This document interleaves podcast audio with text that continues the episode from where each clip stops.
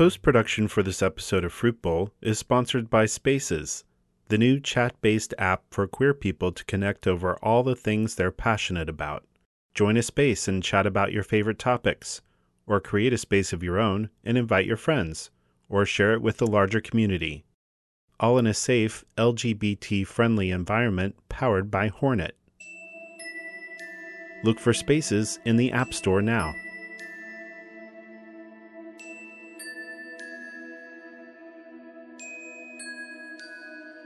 I was living in New York's Lower East Side.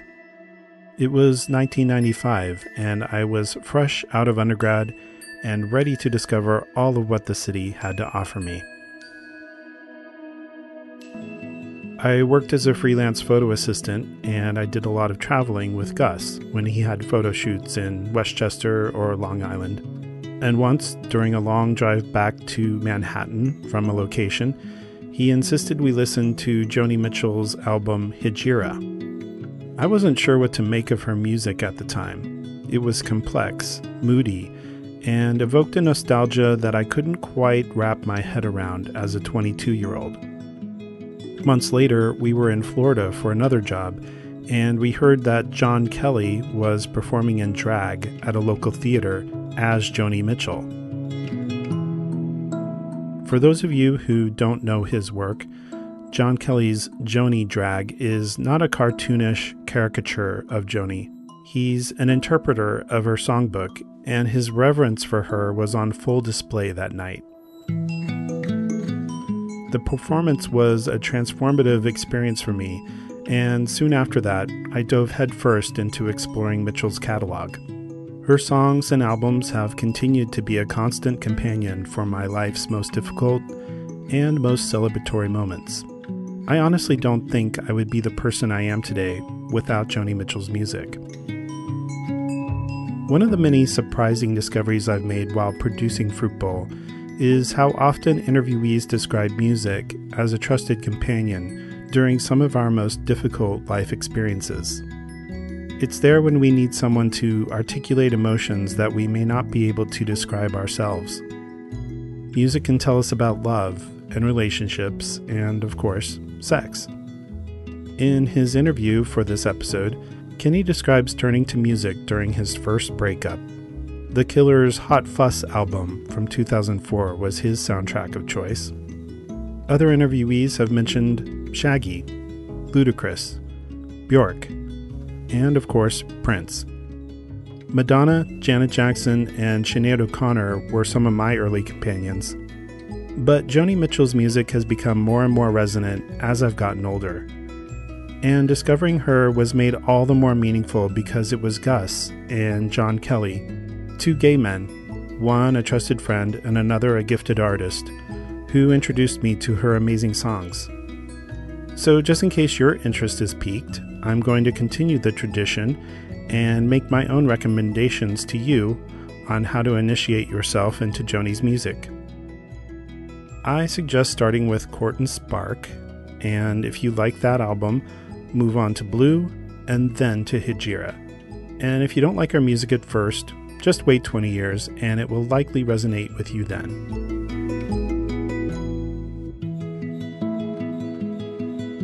Speaking of trusted friends, the editor for Kenny's episode is Danny Teara. I have known Danny since before I moved to Seattle years ago. They are a designer, filmmaker, and animator whose latest project was illustrating Clitoris Chronicles, a book about Clitty, the clitoris, who is writing a novel but can't figure out what the climax should be. I've been enjoying chatting with listeners on the Spaces app, in the Fruit Bowl spaces I've created there. Continuing my music theme, the other day I asked what were people's favorite sexy songs. My top three are Aaliyah's Rock the Boat, Rihanna's Watch and Learn, and Jasmine Sullivan's BPW. Thanks to BJ for introducing me to that last one. Another member, Chuck626, mentioned Barbara Mandrell's If Loving You Is Wrong, I Don't Want to Be Right, It's All Wrong But It's All Right by Dolly Parton, and Breakfast in Bed by Shelby Lynn. So check out Spaces and join in on the conversation and let us know what your favorite sexy songs are. Just a reminder, I am still accepting short submissions from Fruit Bowl listeners to be used in a future listener submission episode. You can send them to me via Spaces or email, or you can record yourself using your phone's voice memo app and email the file to dave@fruitbowlpodcast.com. Special thanks to my latest patrons, Lou P. and D.A., and also to Paul for increasing his monthly donation. Currently, we are at 43 patrons who provide $264 a month to help pay for website maintenance, music licenses, and promotional efforts. Learn more at patreon.com/fruitbowlpodcast.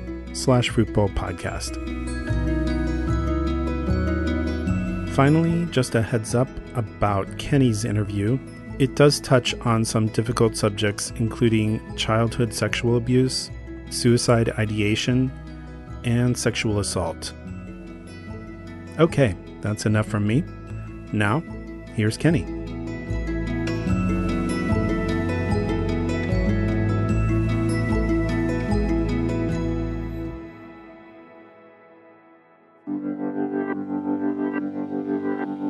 There's a guy lying on the floor, and he's holding his hard dick up, and I slide down into the splits, and his other hand is usually like pulling my cheek apart, just because the way when you do the splits, your cheeks usually like squeeze together. So he opens my ass, and then I slide down onto his dick. This is Fruit Bowl, an oral history of queer sex. My name is Kenny, and I'm 30 years old. This episode was recorded in July of 2019 in San Francisco. I grew up all over the place. I've lived about more than 10 states, but I grew up most of my life in Kansas.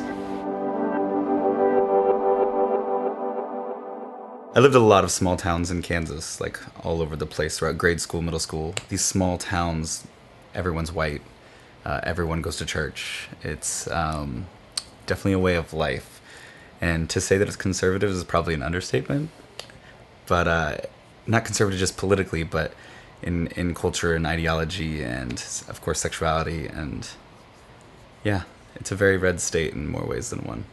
But Hutchinson, I spent all of high school. It was a bigger town of, I think, just under 30,000 people. So my parents divorced when I was about 4 years old, and I've never been close with my father's side of the family, so it's always been my mom's side of the family. But on my father's side, I have two half-brothers and a half-sister, but I'm not close with them, so essentially I was raised an only child by my mom.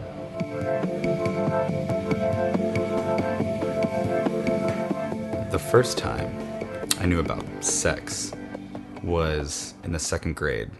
I was living in a town of about 200 people, and we would all get on our bikes and like tour the town, which took about 4 minutes. But there were some kids that I rode the bus with to school. It was then that I heard someone else's older brother, who was in high school at the time, talk about, you know, fucking a girl. And I'd heard the word fuck before, but it was an expletive of like, damn it, fuck, like that type of thing. I didn't know it was an action verb. And I think I wasn't the only one kind of confused by it, so we were like asking the older brother, what do you mean? What does fuck mean? And then he told us essentially what fucking was. Of course, it was fucking was him inserting his dick into her pussy, and it was only between a boy and a girl. Like, that's what fuck meant. Did your mom ever have the talk with you? My mom didn't have the talk with me. Growing up, she worked a lot of jobs, and she was really, really busy. So I became a very independent kid. Like, I would get myself ready for school, and I would make myself lunch and to take to school, that type of thing. And I think my mom just doesn't have the best communication skills, doesn't have the best communication skills to even have that type of conversation.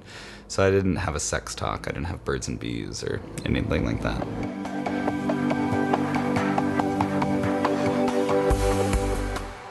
I mean, I feel like in third grade, I had a crush on Bo, who was a year older than me, because he was the first like naked man I saw. Bo and I would run around naked all the time. I would go over to his house during the summer, and he had sisters that would run around naked.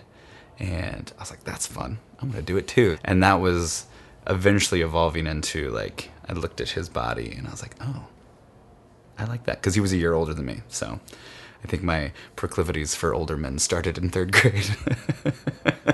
grade. Yeah, and that's when I was like, I was looking at his body and appreciating what he had, and it matched mine. But it was with him that I started, like, I touched his penis and he touched mine. We're like, oh, wow, you have one too. Cool.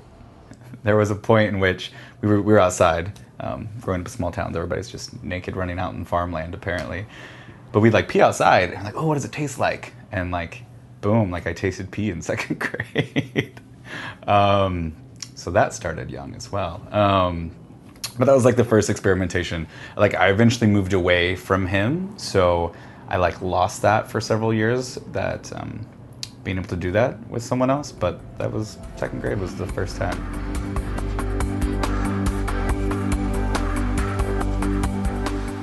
In the beginning, stories are what really propelled my, I guess, erotic desire. But in terms of, like, sex, it didn't happen until I found, like, magazines, probably around 4th grade. My mom's boyfriend had them. So they were in, like, a secret stash, and I found them, and I was like, whoa. I was holding up the photos of guys and girls, and I'm like, oh, yeah, yeah. But I always wanted the action shots, and I was always upset that, like, the magazines that I had, at least, it was way too softcore. And I was like, oh, because I saw one image of fucking once, and I'm like, it has to all look like this. It has to be this. A couple of them were actually the novels. I don't know necessarily what they're called because the covers were ripped off of them, but they were just stories, erotic stories, published. And I've always been a reader, like, even before I found those, but I think I'm even more of a reader now because I read all of that smut. Yeah, it was pretty voracious. Like, I could quote some, actually. I want to hear. Michelle was a really popular name in these stories. So it was one author that wrote all of them in this book, but it's like... She would sit at her office desk and tug her blouse down. Like, I remember that being one of the specific lines. And Michael, it was always Michael, would walk up to the desk, lean against it so that his crotch was within her line of sight. Like, I remember line of sight being one of those. But it's just the way it was written just allowed my imagination to run wild, especially since I'm growing up around hardly anybody. It really helped paint a picture of what it all could look like. And even when the internet came around, I was on nifty.org reading all of those stories, and it's something that really carried over for me.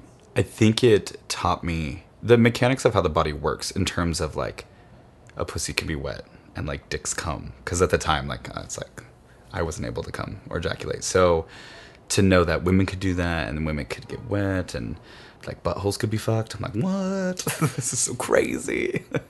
So I learned about those types of mechanics.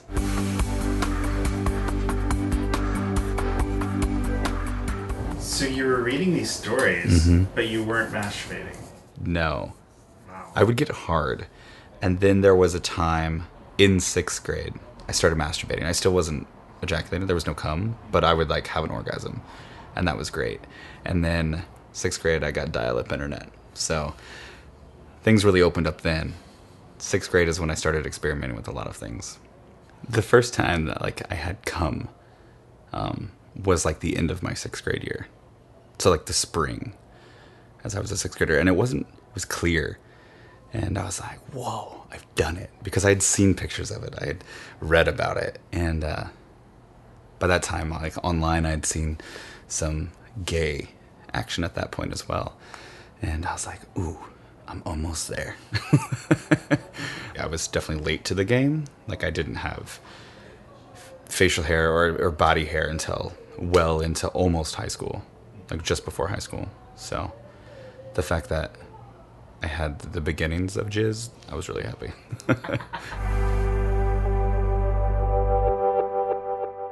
So I was molested by my brother, and my parents were divorced, and my half-brother was probably, like, 15, and I was 10-ish. I would visit them, like, every other summer or something. I saw them so infrequently. But it was one summer my brother wanted to play war, and what that meant was I was his secretary, and he needed help in the war room, which was his bedroom. And like, I think he was hard, and like, he made me grab his dick, and he like made me take off my clothes, and I went behind a couch in the corner of his room, and like, I bent over, and that was really it. And I know this is a very similar story in some context to a lot of gay experiences where they have a family member either experiment or take advantage of them, and so I don't think it as shocking, but sometimes when I tell the story I forget that it's not everybody's story. But while it happened, I know it's wrong, there was that male element that I was like, I'm intrigued by this. This is a penis, and he's older than me. The trend continues. In the news, we hear a lot of people say that, well, if you're molested by a family member of the same sex, that's why they end up being gay. And I think that's the furthest from the truth. I think people can take advantage of the weak, and they can also see like, oh, I think they might be gay. So taking advantage of that. My brother probably saw the fact that I was a little queenie when I was younger and very effeminate to some degree. So he capitalized on that moment for his gain. That's bad on him, but that doesn't necessarily mean that's why I'm gay. So I think that narrative is just the worst.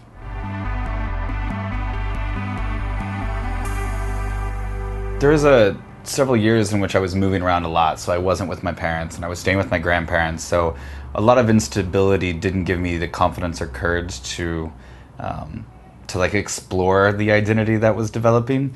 So it wasn't really until probably 9th grade in which I gave a blowjob to someone in a less experimental sense. Like, he gave me a blowjob, I gave him a blowjob.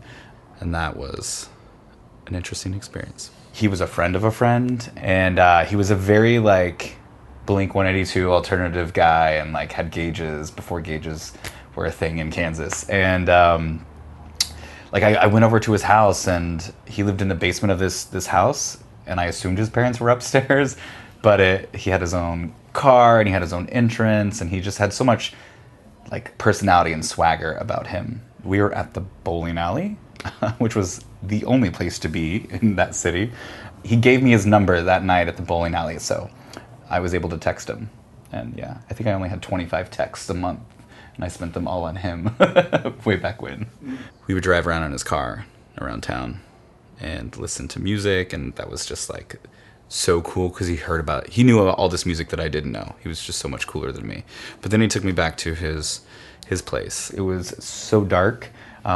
He had like light bulbs that had been painted, so they weren't even like store-bought light bulbs. He had painted them with like black light stuff, so it was like really setting the mood, and there was a lot of like wall coverings of psychedelic tapestries, and I was like, oh, sweet, like I can be bisexual too, like this is what it's gonna be like.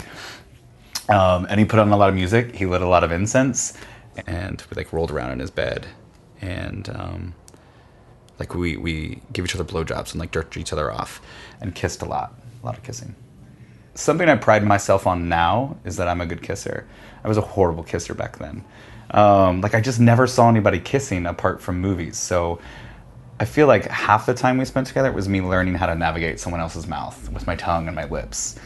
And then he had a pretty good-sized dick, so like just learning how to not have teeth and to not choke, gag, and all of the above. Really, I was just trying to play out everything I had read in all my smut articles to real life.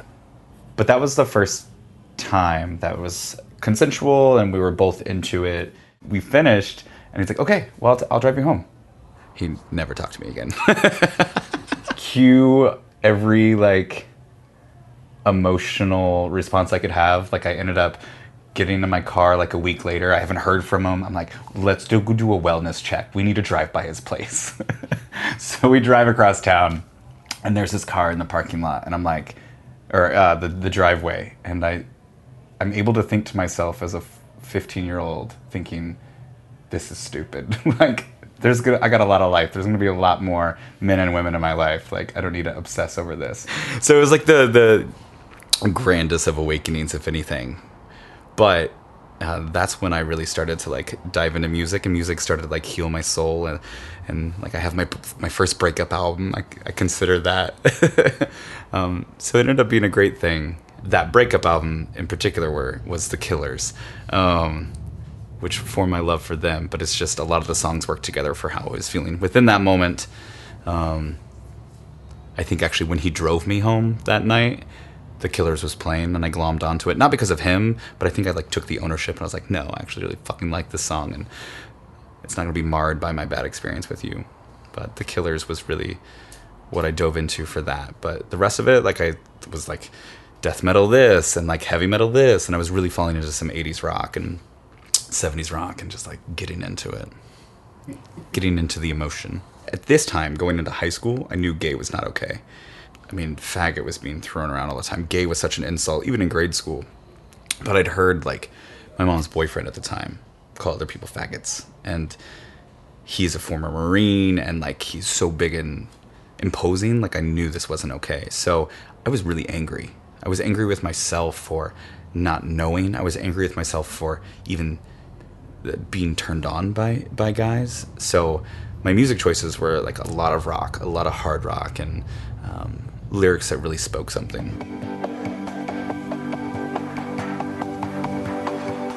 My mom and I have kind of similar tastes in men. So I always found like the men she was dating, I found attractive in the sense that like they had hairy chests and they were masculine, from what I perceived as masculine. And I just found that I was like, wow, I can't wait to like be like that someday. So I feel like there was crush elements within that. Idolization or eroticism, I don't know. I mean, I feel like I always have two sides of the coin because there were girls at the same time as there was guys I was dating. And when I was dating the girl in high school, like I really did like her. Like physically, she was thick. I like my men thick as well. And but she was just so great. And like to this day, like I still follow her on Instagram. We're friends on Facebook, and I see her life, and there is always an element of like, what if? So I definitely had love for her. I think when I was moving away from Kansas, I made it a point to see her one last time and like make out with her on the hood of my car in Lawrence, Kansas, as like a goodbye, also as maybe a test for my sexuality.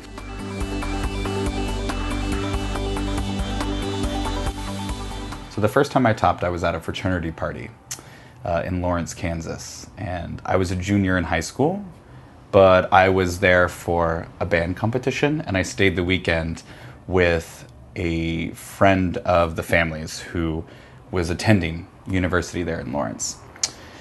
So I was going to stay that weekend. She took me to a lot of fraternity parties, and I had like beer for the first time. I got really drunk. And then I ended up taking this guy back to his dorm room. And it was like really, I was really foggy, really hazy about the specifics. But I remember going to his dorm room and he was like, oh, I want you to fuck me. I want you to fuck me. I was like, okay, cool. I was just so excited that this was finally happening. And like he gives me a condom. So I put the condom on. And we are on the top bunk of bunk beds in a dorm room. And so I put the condom on, I lift his legs up, and I just stick it in. And he screams bloody murder. And I'm like, whoa, what? Like, I didn't put lube on, I didn't spit, I didn't do anything. Like, I just had no perception of what I was supposed to do. So I just stuck it in, he like screams, and like he hits the wall. But I keep going. So I fuck him for probably about 30 minutes up there. And then he was pretty loud, very vocal. One of the most vocal people I've ever been with. But then we ended up going down to the futon. And then he like rode me for a while, and then I bent him over. And I was like, this condom really is hurting because there's still no lube.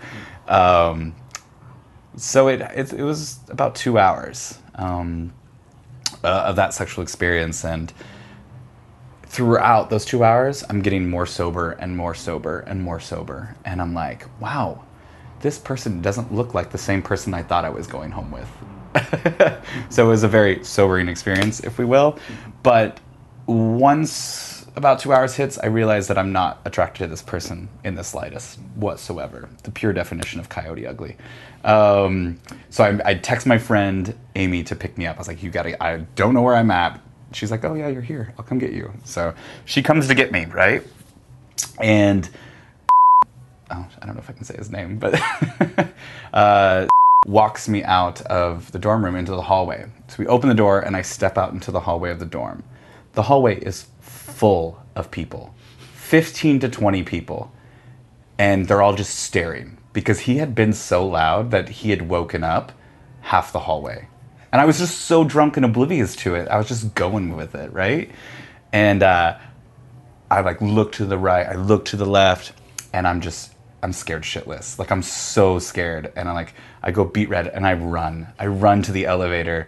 And I just try to get out of there as quickly as possible. And that was the first time I had sex. So the dorm room experience was very humiliating for me. Not in the sense that like people, all these people were watching me, but like these people knew I was gay. And that was like a really big mental fuck for me. That I wasn't out, I was in the closet. I had a girlfriend at the time this was happening, and it was just, I was terrified of what was going to happen. Fast forward, everybody can watch, everybody can join in. Like, I'm glad that I've been able to work over those demons, but now it's like, I have lovely windows right here that I love to walk around naked in front of. So it just, I'm glad that it's evolved.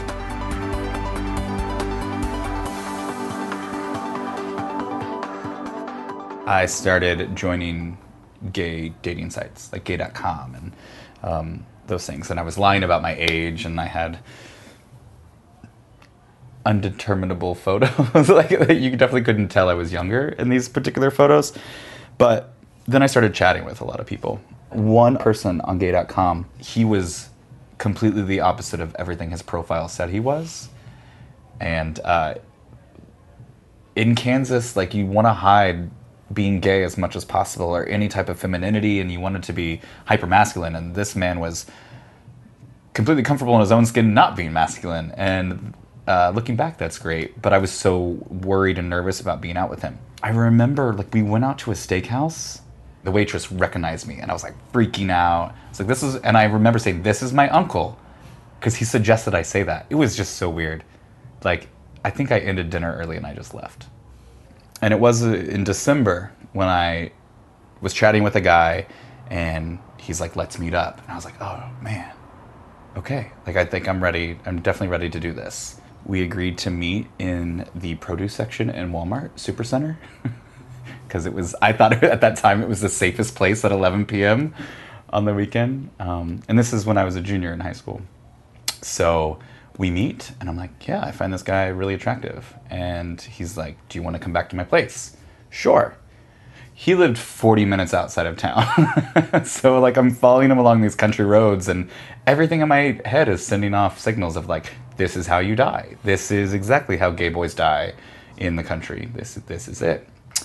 So we get to his place, and he lives in, like, the attic of this old house in the country. But it ended up being a really, really comfortable sexual experience. He had a really big dick, and he was only a top. So when I would kiss him and when I was giving him head, he was like giving me pointers, but it was in the most like loving way possible. Because he knew I was young and inexperienced. Come to find out, he knew I was also lying about my age the entire time. I was 16 and he was 30. The legal age of consent in Kansas is 16. But throughout that process, and then of like actually bottoming for the first time, like he was teaching me how to breathe and how to relax. And I was just so comfortable mentally, physically, and emotionally. I just felt really safe. And then I dated him for 5 years.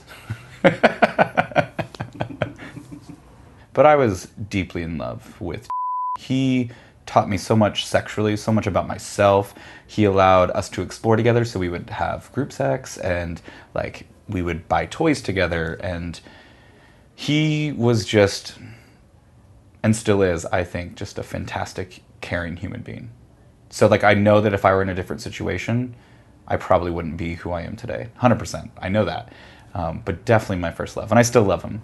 I went to live with him after I got kicked out when I came out of the closet, so there was a lot of that sensitivity wrapped up with him.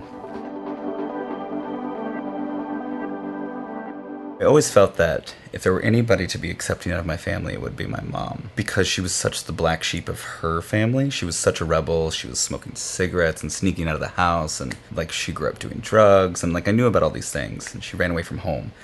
But I could never place a queer understanding or how she would, I guess, respond to anything gay. My mom was a bartender for a long time. And she would always get hit on by women. Because there's a lot of lesbians in Kansas. And my mom would take it in stride. She would think it as a compliment, but she'd be like, oh, no thanks, I'm not interested.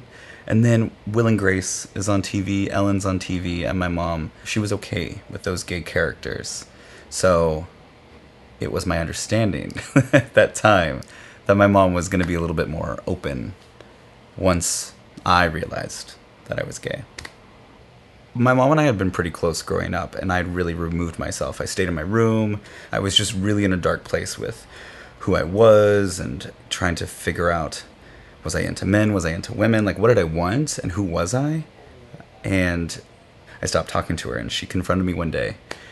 Are you on drugs? Are you drinking? Like, what's going on? We never talk anymore. And I remember her saying, kind of offhanded, scoffingly, it's not like you're gay, is it? And at this time, I'm like crying because I knew it's bubbling up and it had to come out. So I'm sobbing and I say yes. I could only say yes. And she said, sick, get out. So I packed like 2 trash bags worth of like my clothes and my backpack. And yeah, I like loaded up my car and I drove. Where did you go? Kansas has a lot of open space, so sometimes driving is a little bit therapeutic for us that grow up in small towns or rural areas. So like I just drove really until I needed gas. So I drove for hours and just crying, listening to music, and eventually circling back to work because I was a shift supervisor at Blockbuster at the time. So I went to work and I just went in the back office and I just chilled there, just kind of collecting my thoughts. For about a week, I was living out of my car, and I would like wash up at work and shower at some friend's house until I finally told my boyfriend what had happened, and then I moved in with him until my freshman year of college started. And I didn't speak to my mom for 6 months after I came out, and then we had a big fight, and then it was about a year since I talked to her again. Then we had another big fight. And it was another year that we didn't speak. When I was 21, I moved to Chicago from Kansas alone. No family, no friends or anything like that. A job moved me to Chicago, but then I got laid off. And I quickly burned through all of my savings and everything like that. And I was terrified that I was going to have to move back to Kansas. And I felt like I had escaped Kansas, and I escaped the small town mindset, the religion, the constantly getting called fag, so on and so forth. And I was like, if I go back to Kansas, I'll probably kill myself. Like, it was to that level. So I had to figure out what to do. And I didn't want to sell drugs. So I started having sex for money. And then I was a rent boy. So I was like on the website. Back in its heyday, and yeah, I had clients through there to help me pay the bills until I eventually found work. So I did it for about 6 months, and it was a very interesting experience because, I mean, I was 21, very different than I am now. I looked very different. I was like a thick twink back then, but like no beard, like most of my body, my chest hair has come in the last like 3 years, so I was pretty smooth. Since it was a need, I couldn't be choosy. I couldn't be picky about my clients. So there were many that I was not attracted to whatsoever. But given that I was 21, most of my clientele were older men, and they were wanting that younger boy. A lot were married to women and had kids. Some of them couldn't get dates, so they had to pay for sex. Some of them couldn't admit that they were gay or had gay desires because they were straight or straight identifying. Some of them came from cultures that being gay is punishable by death, And that was such a learning experience for me, coming from this small town to knowing that being me could get me killed. What they're doing could get them killed from where they're from. So I think it made me a lot more compassionate to other people's stories. I never thought mine was hard, I guess. I know a lot of people have an easier coming out story, but I just guess I took it in stride. But the sex work made me more appreciative of people's stories, and knowing that so many different stories exist. We call it sex work, but it was really about having an experience with someone. So I didn't have sex with all my clients. They didn't all ask for sex. They wanted sometimes a boyfriend experience, or to go have dinner, or to a movie. Some of them wanted to just massage me, but like no sex. I was surprised by how little sex I had. So the positive experiences were how much value people placed on intimacy and companionship and just talking to someone else and being there with someone else. And those are all things that I wasn't good at in my relationships, and still probably what I struggle with today. So I think that opened my eyes to people need so much more to be complete than just sex. Yes, I had some sex, and some of it was great, and some of it was terrifying. It's actually why I quit sex work. It was my last client, and he was 6'6", 6'7". I'm like 5'8¾", and back then I'm like 180 pounds. But he was like 6'7", 340 pounds. He was a former NFL player, from what he said. But I was at his place, and he was so much stronger than me, and he was so aggressive, and he was fucking me, and he had a very large penis, and it hurt so bad, and I told him to stop, and he wouldn't stop, and like he was choking me, and like punching me, like the punching wasn't like to hurt, I guess, I don't know, it's such a weird experience, and it's kind of a blur when I think back on it, but it was just so scary, and like that made me quit. And I've seen it in the movies since then, especially with like male power roles over women, where like I'm paying for this, like I can do what I want. It's kind of a trope we see a lot of, and he used that line, and I'm like, no one regardless of situation deserves this. Like it was crazy.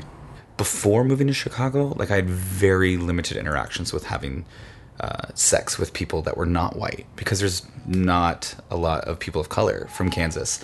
So this particular instance was the first time I'd ever had sex with a black African-American man. And I had to go to therapy about this, because I felt myself being so much more judgmental around sexuality and attractiveness to people of color. Like I felt like I had gotten better, but then it really tore me down. And then my relationships thereafter, which included a 5-year marriage right after this, which resulted in a divorce. But like it definitely affected my sex life. Like it was really hard for me to be intimate and be vulnerable sexually for a really long time after that experience. It's traumatizing. Yeah. Wow, thanks for sharing that. A lot of your work talks about sexuality and being sex positive, and I think that's really fantastic. I grew up with a lot of sex shame.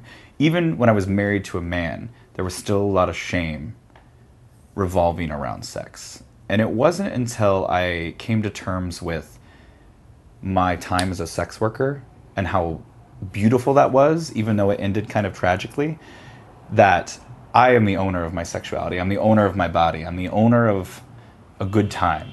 And I get those choices. Sex is okay. I think so many people view sex work as a negative thing. I mean, not like San Francisco or New York or probably Seattle, but sex work isn't negative because, if anything, it's the most powerful thing that you can do with your body, and requires a lot of trust, not only in others, but yourself. So I hope that people's narratives on sex work and understanding of it begins to evolve even more. And those negatives are not overshining the positives that I take away from my sex work experience.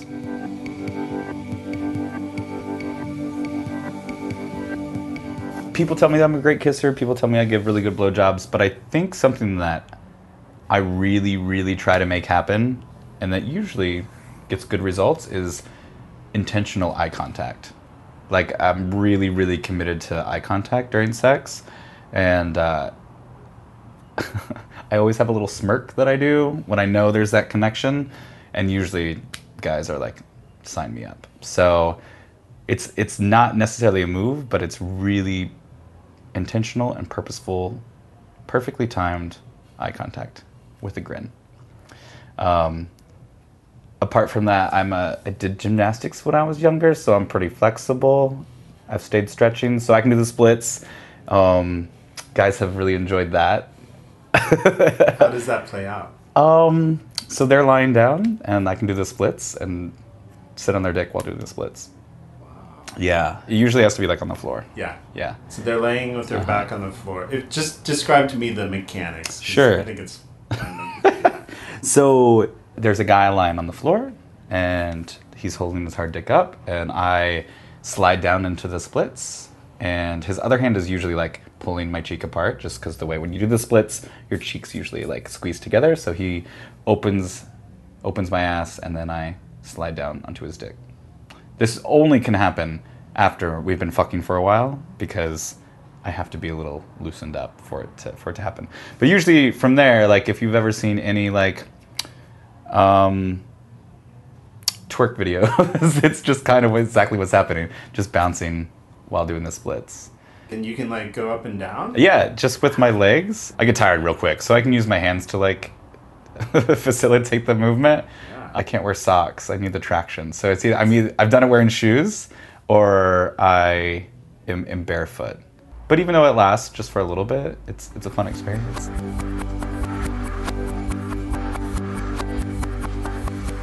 So I had done basic things like water sports, and I've done fisting in all of its capacities. Moving to San Francisco and kind of this cesspool of kink and fetish and body positivity for years and years before me, people have been asking me, oh, what are you into? What's your kink? What's your fetish? And I've developed a new answer, and my fetish is saying yes. Because A, I'm not gonna know if I like something unless I try it. And I'm not in the business of being a negative person. Like I'm overly positive at times, but I just think that even if you don't like one thing, there could be that one person that gives you the chance and the experience to love something. And that's why I think say yes to the adventure, say no to the action later. Recently, I went to a Dom sub party where everyone had a role, and I was assigned a role at this party. And I was really nervous about it because I was like, oh, like there's shame around bottoming, there's shame around being a sub. But the best part about the party is that we got to switch roles, and I found myself like loving both sides of it. And I was like, oh, I'm a Dom and a sub. This is fantastic. But knowing that the individuals that I interacted with at that party were bringing out really great parts of me that I didn't know existed. So that's been something new for sure. Also, armpits. I'd always really loved the smell of man. But I have a pungent smell, but I haven't worn deodorant in quite a while, and that has evolved here. And I've noticed a lot of guys that are really into my pits and like sniffing them. They want to like come on my pit and lick it out. Yeah, and it's like the strongest sense on my body is my smell, so I get really turned on even by my own scent. So other people's, it's good. So I've never sounded, and it's terrifying to me. That's exactly why I want to try it, because I'm probably going to be really into it. Sounding is the act in which you are sticking rods of varying sizes and lengths down your penis and the urethra. And you, while placed there, you can jerk off with it. You can fuck your own dick with the rod. It's a little bit endless. I think the possibility. Some of the best videos I've seen are where they're jerking off with this rod all the way down their shaft, and when they come, it shoots the rod out, and I'm like, yes, I want to experience that right there. They're usually always stainless steel rods that go in. And I guess with pre-cum, that's kind of a lubricant. It is, so, but not everybody pre-cums, yeah. Which someone told me about their bad experience with it, is they kind of went in dry, thinking that their pre-cum was going to be enough, and it wasn't. Another thing, I've always really been into nipple play. Like, my nipples are very sensitive. My nipples aren't pierced anymore, but they're now more sensitive, which I hear doesn't happen for a lot of people. But it's gotten to the point now where I'm able to come by just playing with my nipples. Whoa. Yeah, like hands-free would just, it's happened twice now in the past 6 months. So I'm looking forward to maybe some like bondage where like someone takes advantage, ties me up and like makes me come by just playing with my nipples. Vibration and clamps and stuff like that. That's on the list as well.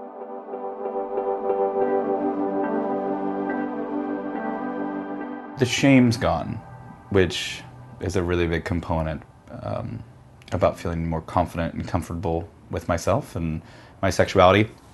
I still have my issues with body image, and I feel like when I walk into a crowd of like furry, beautiful, they don't even have to be furry, just guys I find attractive, I get pretty insecure because I feel like I still have to look a certain way. So I'm still battling those demons, but hooking up now is just so much more educated.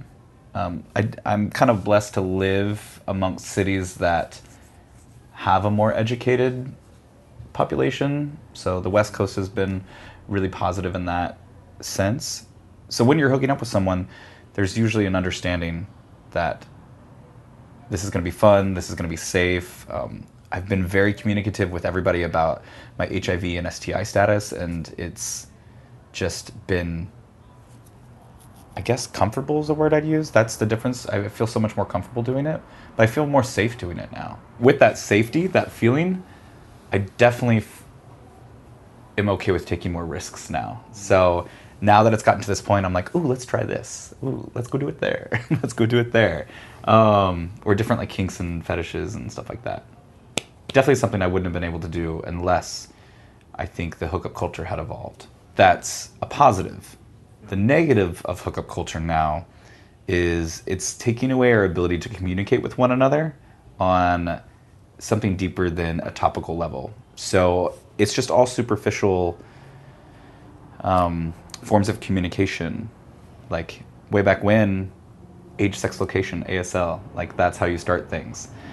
And while I try to steer conversations away that push that direction, because I like that deeper connection, it's the ability to connect with people is gone now because of the instant gratification that apps and sites are able to give you.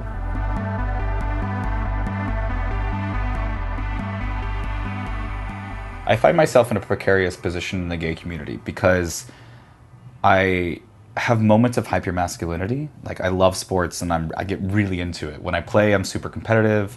I'm pretty feisty. My nickname is Spicy just because I will sometimes start fights about it. At the same time, like, I will slay choreography and, of course, do the splits during sex and not during sex. And really just like get into some musicals and wear drag, be in drag, and it's just, I feel like I'm very polarized in those types of things. We're growing up this country hick, and then me wanting to be on RuPaul's Next Drag Race, like, both are so okay, and I see so many times people saying, no, in their like apps or profiles, they're saying, oh, I'm not into X, Y, and Z, and I think it's just so limiting of experience that people on both ends of the spectrum should not count out anything on either end of the spectrum or in between. If anything, my development has taught me that I love being intimate with people that are very feminine and hypermasculine. Into sports, not into sports. Like, wear heels when we're having sex. That's fun. I can tell my friends about that later. It's super cool. I can talk about it in a podcast. But it's just opening your eyes and giving any type of experience a chance. Don't limit yourself for an adventure. Don't feel ashamed of who you are. Also, don't change who you are.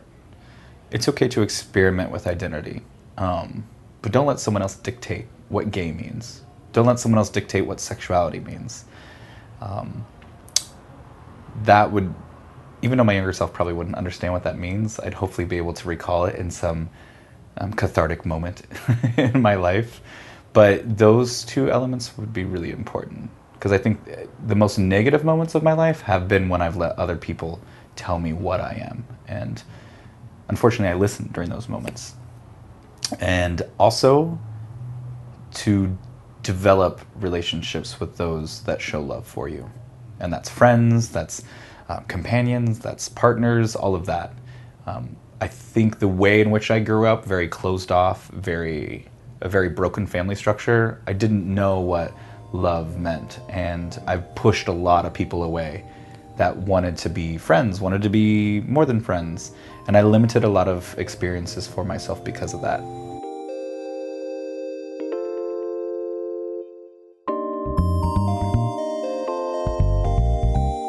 Fruit Bowl interviews are edited for length and narrative clarity and are approved by each interviewee before being released. Visit FruitBowlPodcast.com, where you can learn more about this episode, browse the episode archive, and watch original videos.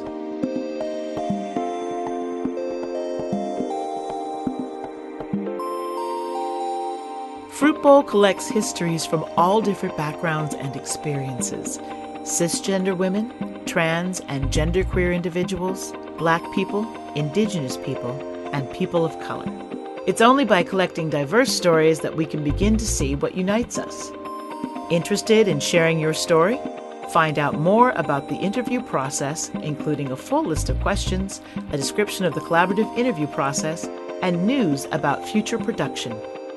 Visit FruitBowlPodcast.com for links and contact information.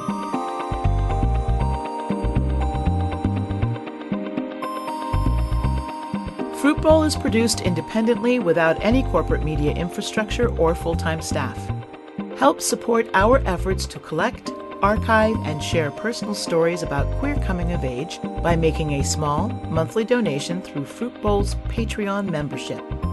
Patrons get early access to episodes, behind-the-scenes updates, and exclusive video outtakes from each episode that are not available to the general public. Or promote your business by sponsoring an episode of Fruit Bowl or dedicate an episode to a loved one. Episode sponsorships and dedications are 100% tax deductible through Fruit Bowl's fiscal partnership with Seattle's Northwest Film Forum.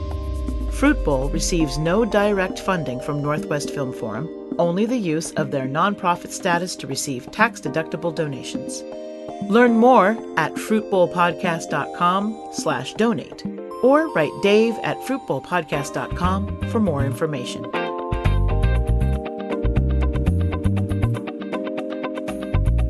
Social media platforms often censor mentions or depictions of queer sexuality. Accounts are often suspended or banned outright without notice or due process.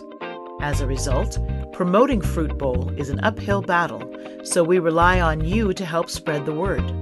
Tell your friends about Fruit Bowl, rate us on your podcast platform, or write a review on Apple Podcast. And, of course, you can also follow us, for now, on Twitter at FruitBowlPod and Instagram and TikTok at FruitBowlPodcast.